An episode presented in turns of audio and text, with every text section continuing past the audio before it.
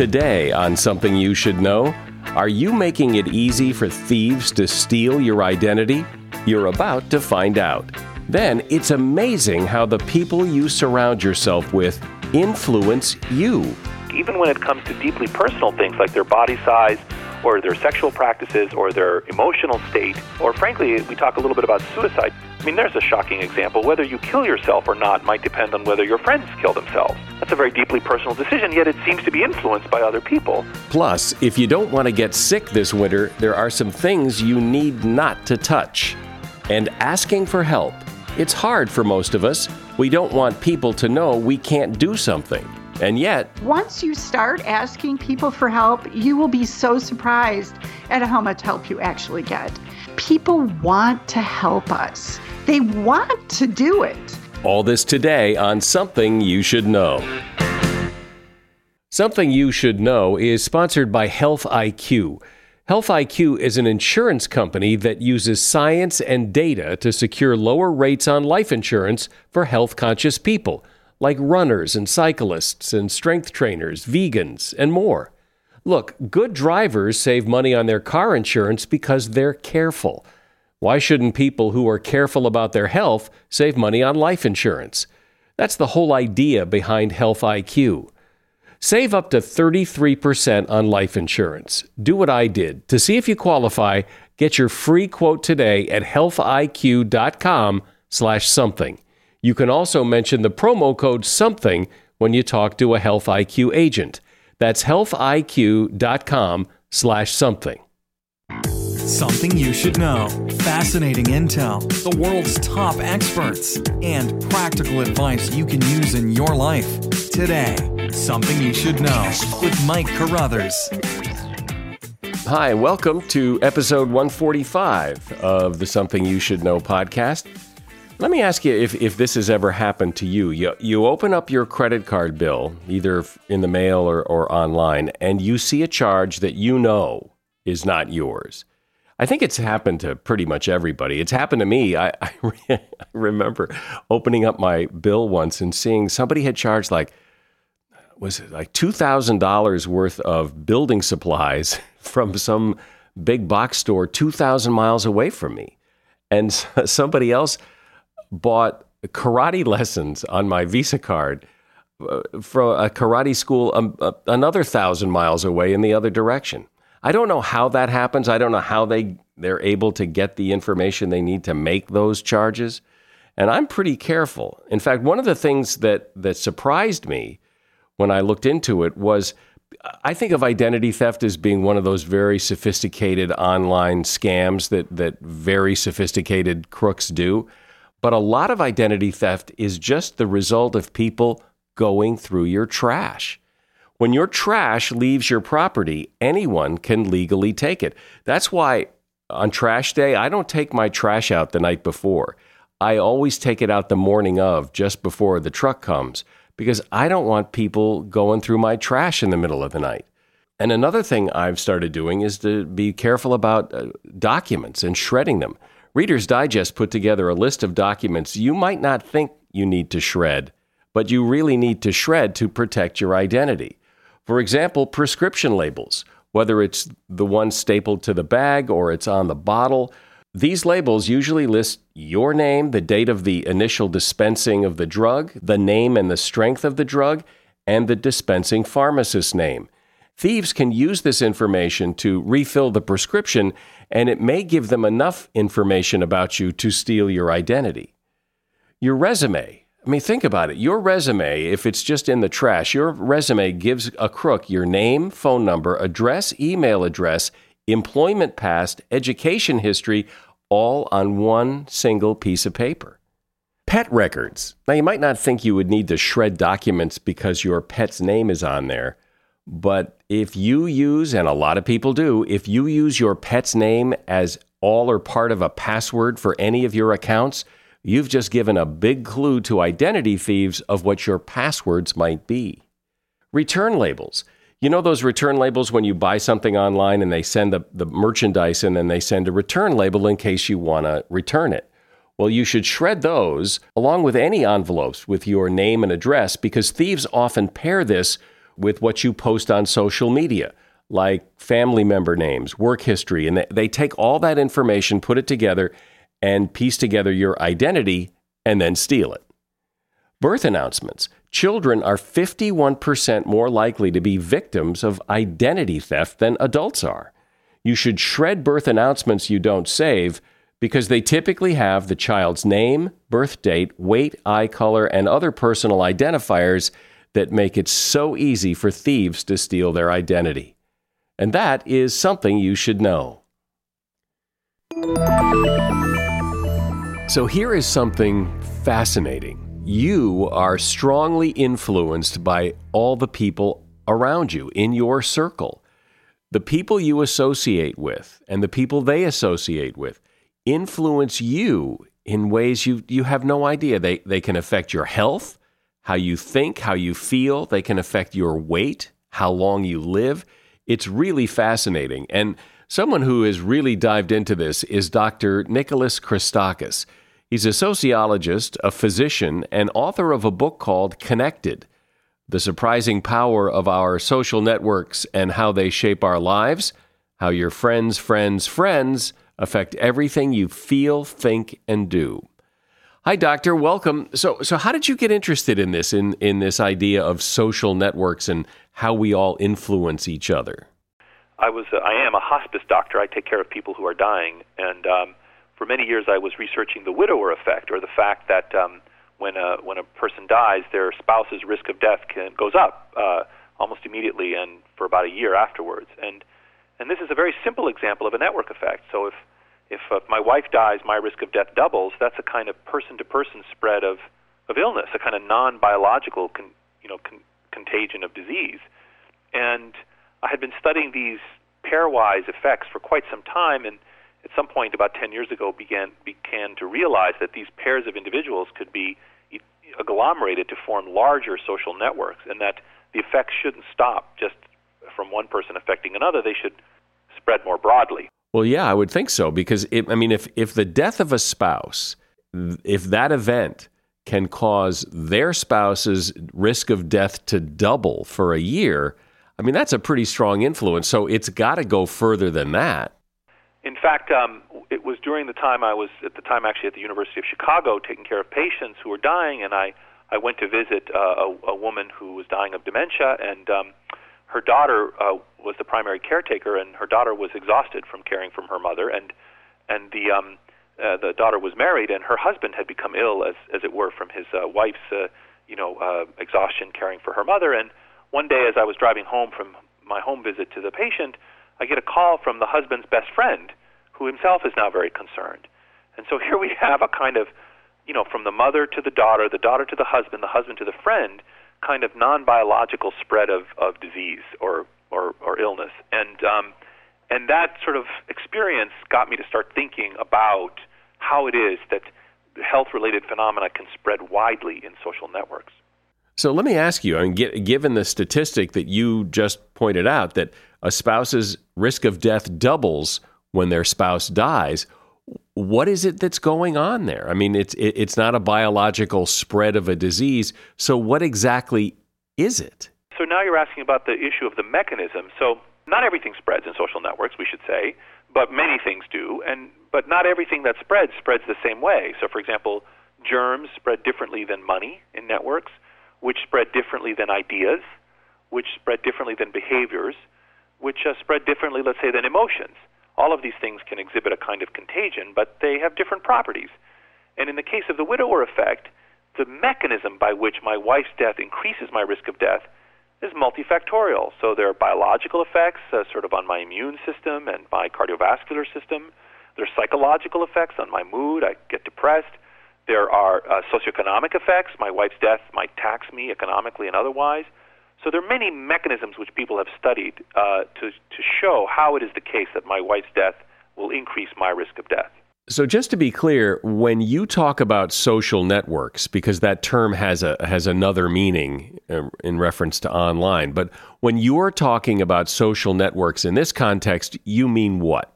Well, I mean real life social networks. So you know, it is the case that uh, the online variety is also important, and in fact, we're taking our face-to-face networks which have been with us for hundreds of thousands of years. We're taking them online in this new kind of hyper-connected world we're in. Uh, but the, but what we're most interested in is the is the very ancient fact that human beings live out their lives embedded in these face-to-face networks with other people. And as you've just said, there are many kinds of ties that you could have. You could be connected to uh, friends, uh, to family, to coworkers, to neighbors, um, to people who belong to groups of various kinds that you're a member of.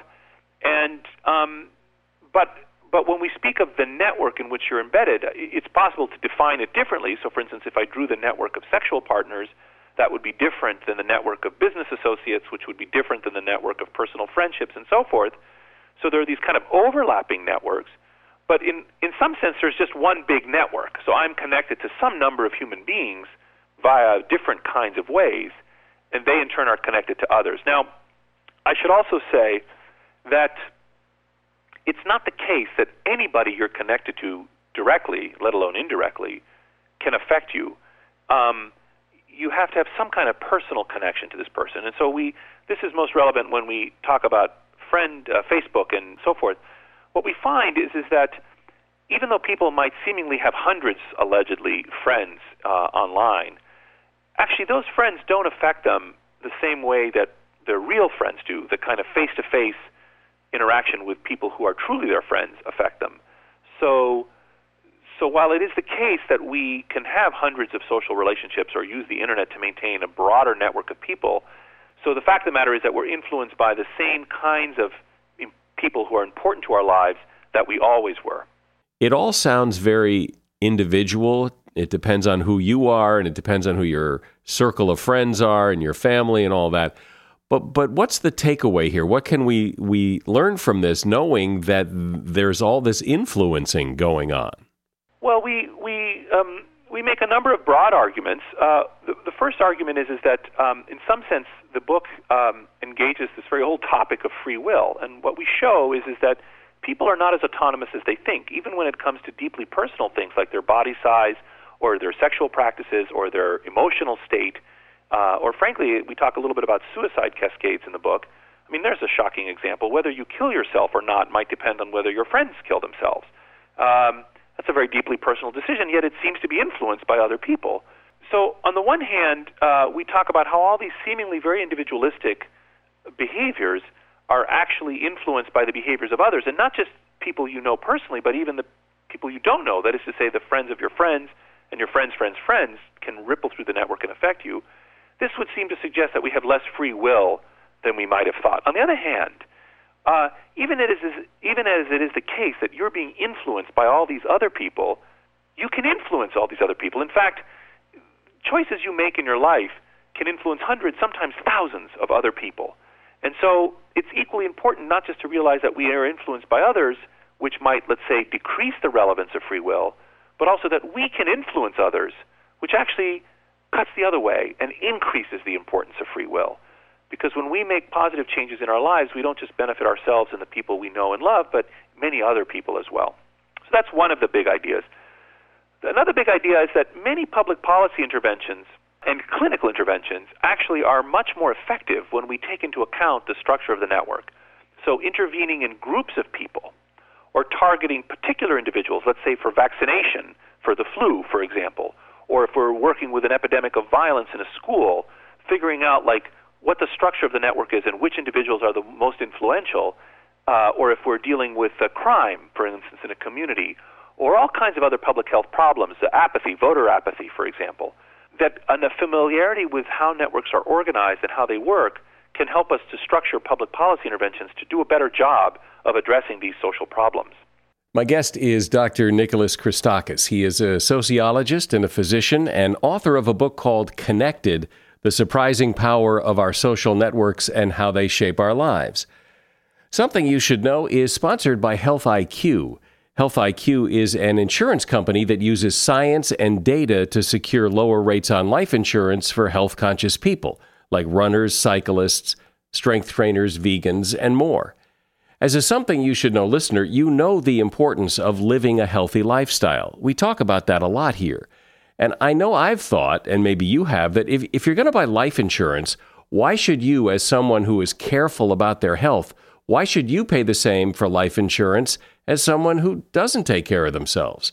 Good drivers pay less for car insurance.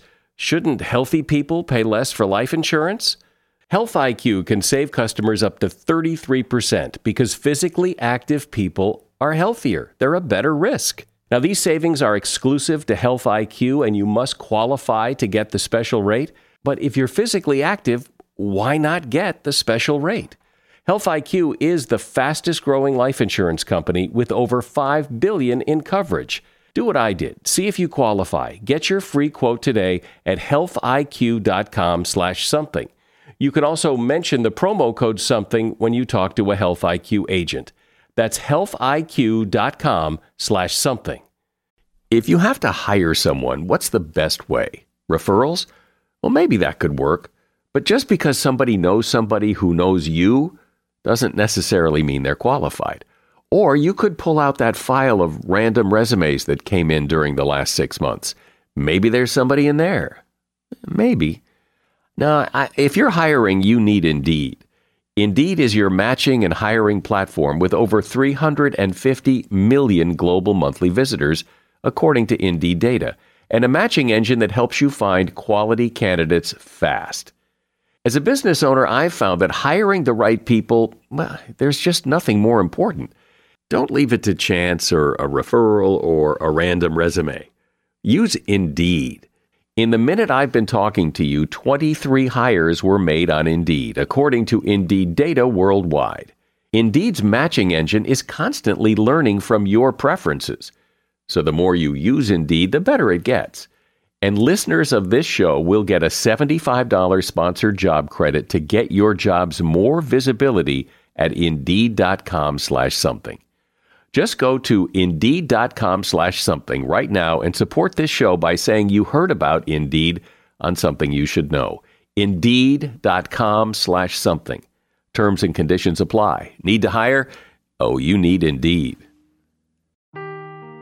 Seeking the truth never gets old. Introducing June's Journey, the free to play mobile game that will immerse you in a thrilling murder mystery. Join June Parker as she uncovers hidden objects and clues to solve her sister's death in a beautifully illustrated world set in the roaring 20s. With new chapters added every week, the excitement never ends. Download June's Journey now on your Android or iOS device or play on PC through Facebook Games. So, Nick, having studied this and knowing what you know about how social networks work and all, and how we influence each other, how do you live your life differently knowing what you know? Oh, my goodness. Um, first of all, I'm much more mindful of the impact that others have on me than I ever was. And I should say that we are much more affected by these networks in which we're embedded than we are even by media um, outlets. That is to say, whether you gain or lose weight, for instance, has a lot more to do with whether your friends are gaining or losing weight than what uh, the models look like on the covers of magazines. So I'm much more aware of that. But more importantly, I'm aware of the effect that I have on others. So, for example, I know that if I come home in a lousy mood, not only will it put my family in a lousy mood, and I'm now much more keenly aware of this, but also that this can ripple through the network, and then that you know my my children's friends will be in a lousy mood, and then the children's friends' parents will be in a lousy mood. Not not deterministically. That is to say, it's not going to happen 100% that my bad mood will spread, but but sometimes it spreads, and it's definitely detectable, and to some extent it spreads. So so so I'm aware of the effect that I have on others, and and and am much more uh, motivated to make certain changes in my life. The fact that you have this awareness and this this deeper understanding of how this all works, does that make other people less influential on you? Uh, no, not necessarily. I mean, um, in some sense, we also argue that there's no way to avoid the effect of networks on us.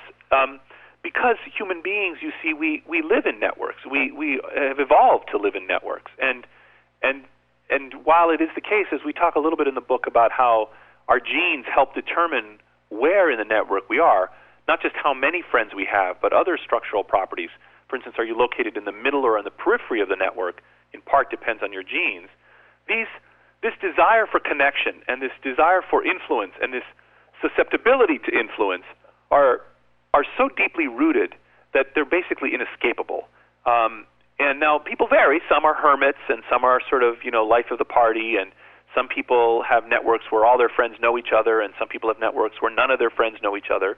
There's variation across people, but the fundamental reality is is that we we live our lives embedded in this web of ties, and that these ties affect many aspects of our lives.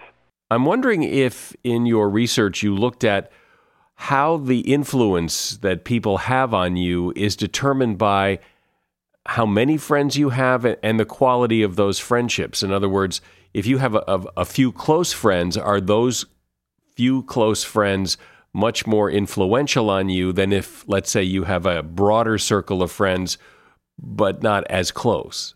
Absolutely, we did. But my favorite example of this is looking at, at the impact of whether your friends know each other or not on you. It turns out that this is a property known as transitivity in a network. So I could have five friends who don't know each other, or I could have, uh, well, first of all, the average number of friends Americans have, uh, average number of social intimates that they have is about four and a half.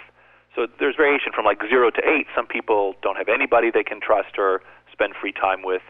Others have as many as eight or more. But on average, people have about four or five people that they feel socially close to, that they would spend free time with, that they would discuss personal problems with, and so forth. Um, but there's variation. Some people have many, some have few, and, and, and, and that variation has the kind of impact you might think. But what's more interesting than that is not variation in how many friends you have, but variation in whether your friends know each other. So I might have five friends, none of whom know each other, and you might have five friends, all of whom know each other, or a third person might have five friends, some of whom know each other. So if I have five friends, there are actually 10 possible ties amongst all those friends. And um, it turns out that how interconnected my friends are affects many things. For example, there was one study that looked at whether teenage girls are more likely to think about suicide depending not on how many friends they had, but on whether their friends knew each other. And a girl whose friends don't know each other or don't get along is much more likely to consider killing herself than a girl who, whose friends do know each other or do get along. Voting behavior will vary according to whether your friends know each other. And even things like economic productivity. So, if I have a moment, I'll digress and tell you some results of another scientist named Brian Uzzi at um, Northwestern in Chicago. Brian uh, looked at groups of people that had formed to produce Broadway musicals. And he found a very interesting pattern. If you put a bunch of people together who've never worked together before, so there's no transitivity. They're, they don't know each other. They're, they're the individual's friends, let's say in the middle, the producer's colleagues working on the production don't know each other. The musical's a flop, makes no money, and is a critical flop as well. Conversely, if, if they've all worked together before and they all know each other, so there's high transitivity and high interconnection, it's a flop again. The musical's a flop uh, and uh, financially and critically. But if there's intermediate transitivity, so some of the people have worked together before, but they also tap into new people who nobody knew before, who bring in new ideas, you get the sweet spot so that, uh, that the musical is a big success and um, a critical acclaim as well. So the point is here, whether your friends know each other, it's bad. Bad is too strong a word, but it's in, in many circumstances what what helps is if your friends don't know each other. Uh, in other circumstances, it helps if your friends all do know each other, and in still other circumstances, it's ideal if it's in the middle. But it sounds like, from what you just said, that that for most people, in order to get through life, it sounds as if it's better if some of your friends know each other and some of them don't. In that, it does. So, so for example, let's say you wanted to uh, hunt a mastodon. If you wanted to hunt a mastodon and you were getting your five friends together, uh, it, would you rather your five friends don't know each other and have never worked together before, or do know each other and have worked together before? Most people have the intuition that if we're trying to kill the damn thing, let's all get a group of people who've worked together and know each other well. Or, or, or at least know what a mastodon looks like. That's right. On the other hand, on the other hand, if you want to find a mastodon, it turns out that having a group of friends who all know each other is not so helpful because everyone will have access to the same information. Do you know where the mastodon is? No. Do you know where the mastodon is? No, I don't know. So everybody will know the same things. Whereas having five friends who don't know each other, they can tap more distant regions in the network and let's say know where the mastodon is. So here in this simple kind of example that is made is you know uh, is deliberately made to kind of evoke a kind of evolutionary sensibility of why whether our friends know each other might matter, suggests that in some circumstances it's best if we're trying to achieve a joint project, it's best if we all have worked together before. On the other hand, if we're merely trying to get access to uh, information about stuff, it's probably best if you have friends who don't know each other who might have unique information. But for some things, it might even be best if you had a mix of those kinds of connections. So, for example, some work done by Professor Uzzi, Brian Uzzi at Northwestern, has looked at Broadway musical production group crews and found that crews with intermediate transitivity, where some people have worked together before and some people are strangers to the group, is most likely to yield a commercial success. You'll have a runaway Broadway hit if uh, the group that's producing it has a mix of people who've worked together and have not, and, a, and also some people who have not. And if, if the group has always worked together before, you get a flop. And if the group has never worked together before, you get a flop. But it's in the middle that you get the best outcome. As I think back to this discussion that we're just about to wrap up here, a lot of what we've been talking about are, are some of the bad things that, that go through networks, the bad influences people have. But but what about the good influences? I mean, uh, are are good things passing through these networks as well? In general, we show that while bad things and good things spread in networks, the fact that good things spread more consistently uh, helps justify the fact that we put up with the spread of bad things, and in fact helps explain why we live our lives embedded in social networks. Because all kinds of positive things can spread positive changes in behaviors, smoking cessation, happiness, uh, voting, kindness, um, love and affection, how people find their partners, valuable information about finding a job that you have lost. Uh, all of these kinds of valuable things spread in networks as well. And so often without us even realizing it or, or noticing it. Dr. Nicholas Christakis has been my guest. He's a sociologist and a physician and author of a book called Connected The Surprising Power of Our Social Networks and How They Shape Our Lives. You'll find a link to his book in the show notes for this episode of the podcast. As a listener to something you should know, I can only assume that you are someone who likes to learn about new and interesting things and bring more knowledge to work for you in your everyday life. I mean, that's kind of what something you should know is all about. And so I want to invite you to listen to another podcast called TED Talks Daily. Now, you know about TED Talks, right? Many of the guests on Something You Should Know have done TED Talks. Well, you see, TED Talks Daily is a podcast that brings you a new TED Talk every weekday in less than 15 minutes. Join host Elise Hu. She goes beyond the headlines so you can hear about the big ideas shaping our future. Learn about things like sustainable fashion, embracing your entrepreneurial spirit, the future of robotics, and so much more. Like I said, if you like this podcast, something you should know, I'm pretty sure you're going to like TED Talks Daily. And you get TED Talks Daily wherever you get your podcasts. How many times have you been in need of help? Someone's offered to help, and you said, No, that's okay, I got it. You know, you're trying to lift something that's too heavy or or you're struggling with too many grocery bags, or, or, or you're struggling to find a job, and someone offers to help, and you say, No thanks, that's okay. Why do we do that? Seems odd. You need help, someone offers, and you decline. And yet it's so common. Nora Klaver knows a lot about this. She's studied it, she can explain it, and she has some pretty good advice when it comes to asking for help. Nora is the author of the book Mayday Asking for Help in Time of Need. Hi, Nora. Welcome. Hi, Mike. Thank you. So it is interesting that people have such trouble asking for help, and we see it like, you know, when, when you, you drop something at the store and you reach down to pick it up and more things drop. And then people say can i help you? And we say no no no that's okay. I got it. Well clearly i don't got it. And yet yeah, you know. I, I still don't accept people's help. And it seems like a knee-jerk reaction and it's so weird that we do that isn't it?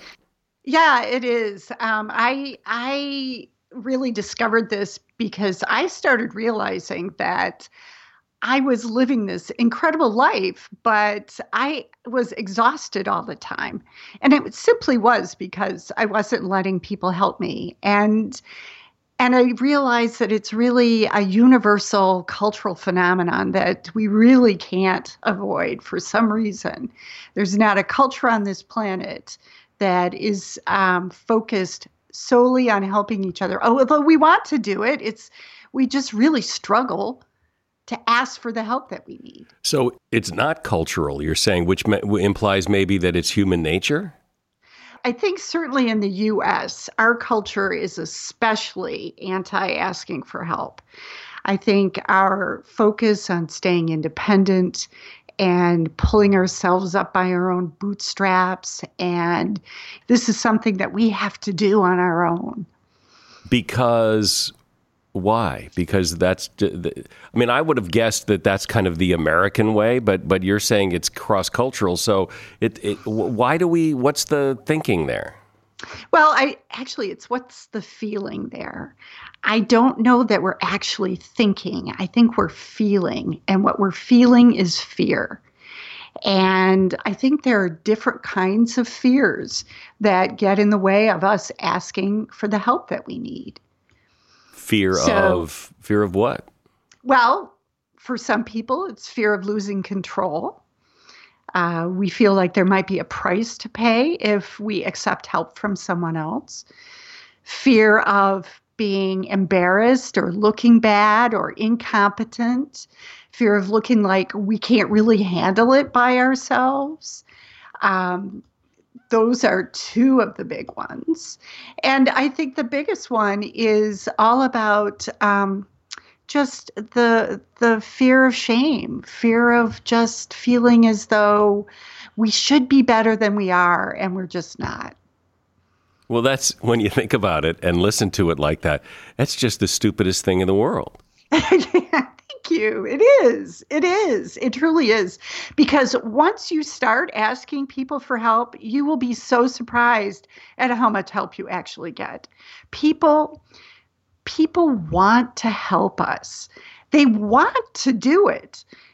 I was getting on a plane. I was exhausted. I was late. It was probably around midnight. Our flight had been delayed because of snow.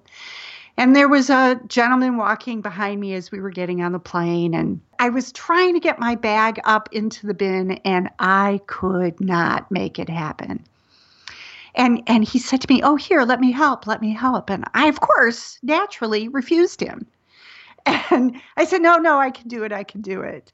And I tried a second time and couldn't get it up. And he said, No, seriously, let me help, let me help. And again, I rejected him. And then the third time, I slammed the handle of the case down into the case, catching my thumb, making me scream a little bit like, ow. God. I'm now sticking my thumb in my mouth. And he looks at me and he goes, Seriously, let me help. I was just like, Okay. and he was so the look on his face was so giving, so so pleasant, so neighborly that I it just struck me that there was absolutely no reason why I should have resisted what he had offered to me. That is a great example because I think a lot of us would do that in that situation.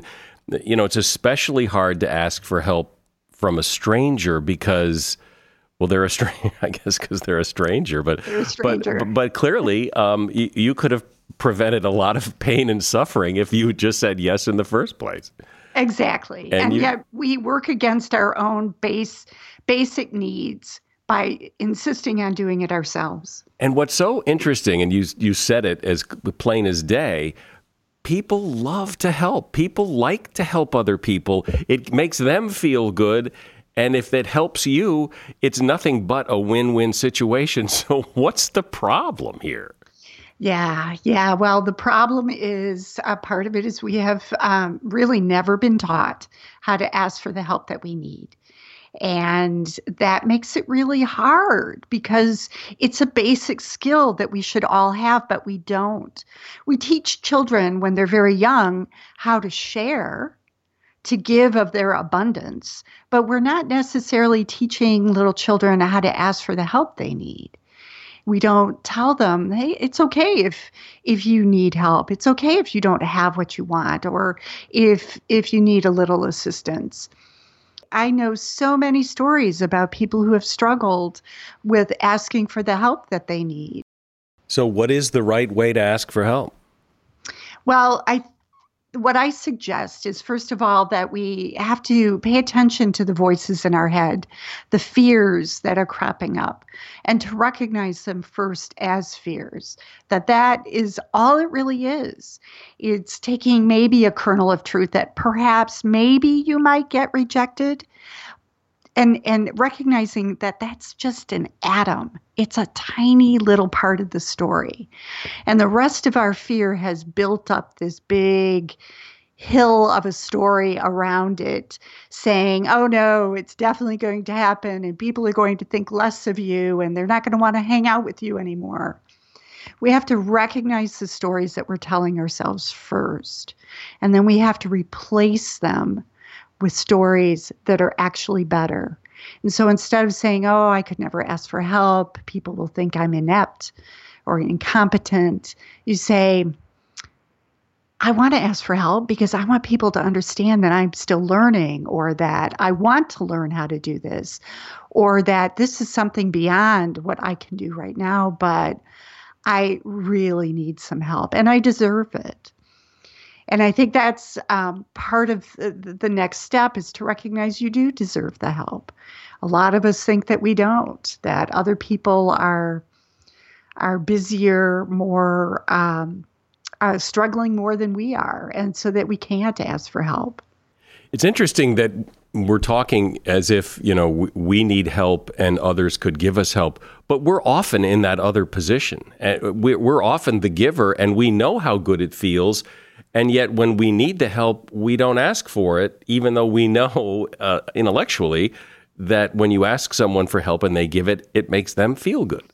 Right. And so, what I suggest to people is that they start practicing, that they start asking for help maybe three times a day. And if you can't do that, maybe it's three times a week and maybe it's small things and you start small you know maybe it's opening a jar or maybe it's reaching for the top box of cereal at the grocery store. You know whatever it is ask get comfortable asking for what you need because the more you do it the easier it becomes. It's just like any other muscle. You want to you want to build it up over time everybody has had the experience of, especially men, of like not wanting to ask for directions because you know you, you don't want to ask for directions because that means you're an idiot. And yet, everybody has had the experience that when someone stops and asks them for directions, it kind of feels good to be able to help somebody find their way. It, it, it doesn't. Somehow, we don't make that that transition. That that it's okay to ask because the other person doesn't mind. It's not an imposition. In fact, it makes them feel better. And when you're in that position, you know it. And, and yet here you are, you need to know where to go to get to where you're going, and you don't want to bother anybody. Right. I know. It's so crazy. It is crazy. It is crazy. But again, it goes back to we're never taught that it's okay to do that. It's okay to admit that you need a little bit of help. It, you know, it, it, really, if we started early on, I mean, we talk to children about using their inside voices and about sharing and and you know, not not um, hurting one another, but we're but we're not talking to them about, you know, there are going to be times when you are going to need help. And not only are we going to be there for you as your parents, but there are going to be other people who want to help too. I, don't think that lesson gets heard. And so we live our lives getting lost in traffic.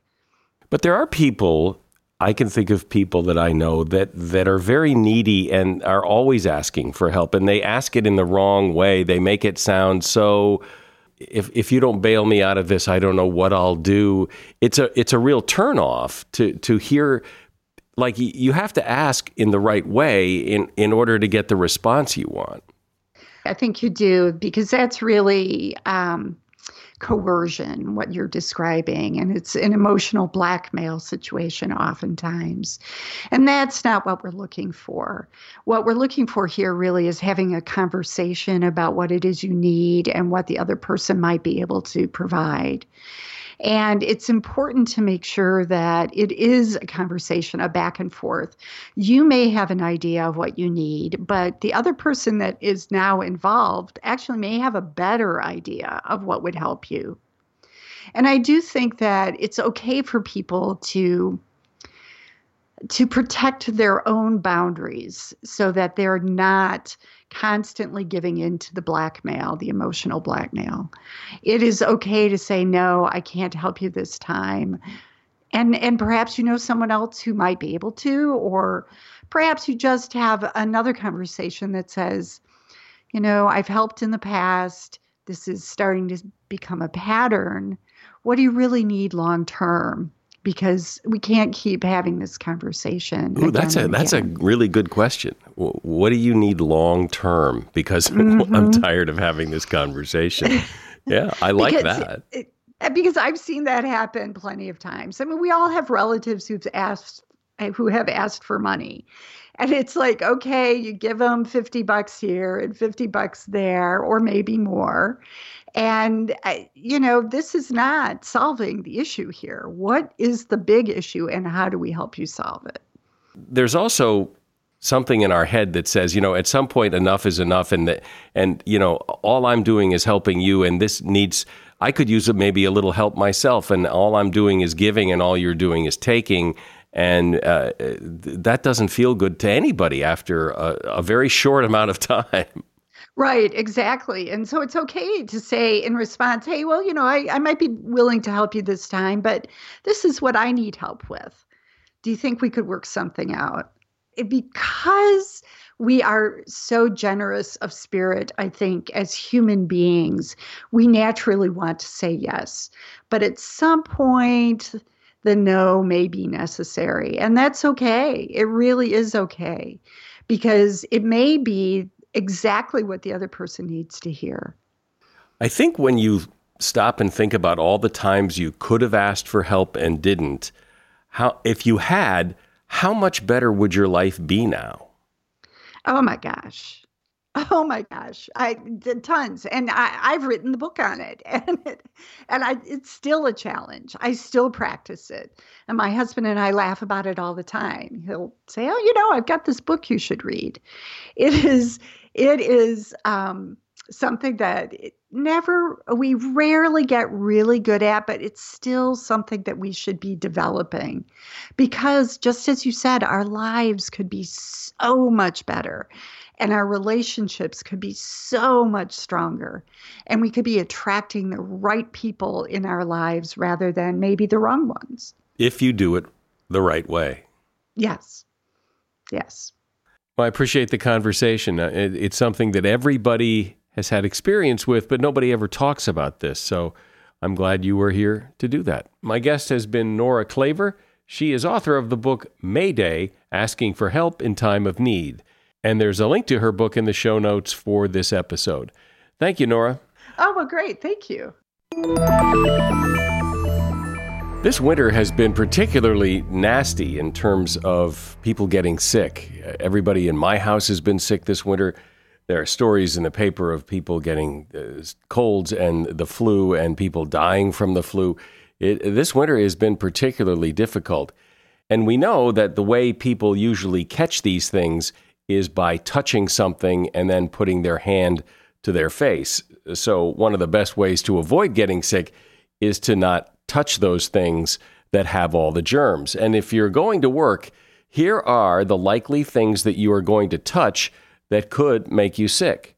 The elevator button. If you work in a building that has an elevator, it's probably one of the first things you touch in the morning. And research shows that elevator buttons can host up to 40 times more bacteria than a public toilet seat. The fridge and microwave door handles in the office kitchen.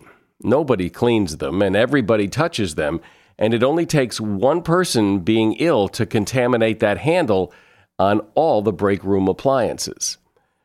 The coffee pot handle. It's one of the germiest things in the office. Your computer keyboard is pretty gross, even if nobody else touches it. And if you share a keyboard, that's really disgusting. And your desk. When was the last time you actually cleaned the surface of your desk? Probably not in a long time because you probably don't think about it, but your desk can harbor more bacteria than any surface in your bathroom. And that's why it's really smart to have antibacterial gel and antibacterial wipes with you at work. And that is something you should know. Like us on Facebook, follow us on Twitter. We post great content there that is similar to what you hear in the podcast, but isn't in the podcast because there's only so much room. I'm Mike Carruthers. Thanks for listening today to Something You Should Know. The Bigger Pockets portfolio of podcasts are worthy of your investment. We're having a real conversation as real real estate investors. New episodes available every day. It's important to buy where it makes money and not necessarily where you want to travel to. Bigger Pockets, On the Market, Rookie Real Estate, or Money Podcast. The purpose of flipping is to create more cash so then you can reinvest into other types of properties. The Bigger Pockets Podcast on YouTube or wherever you listen.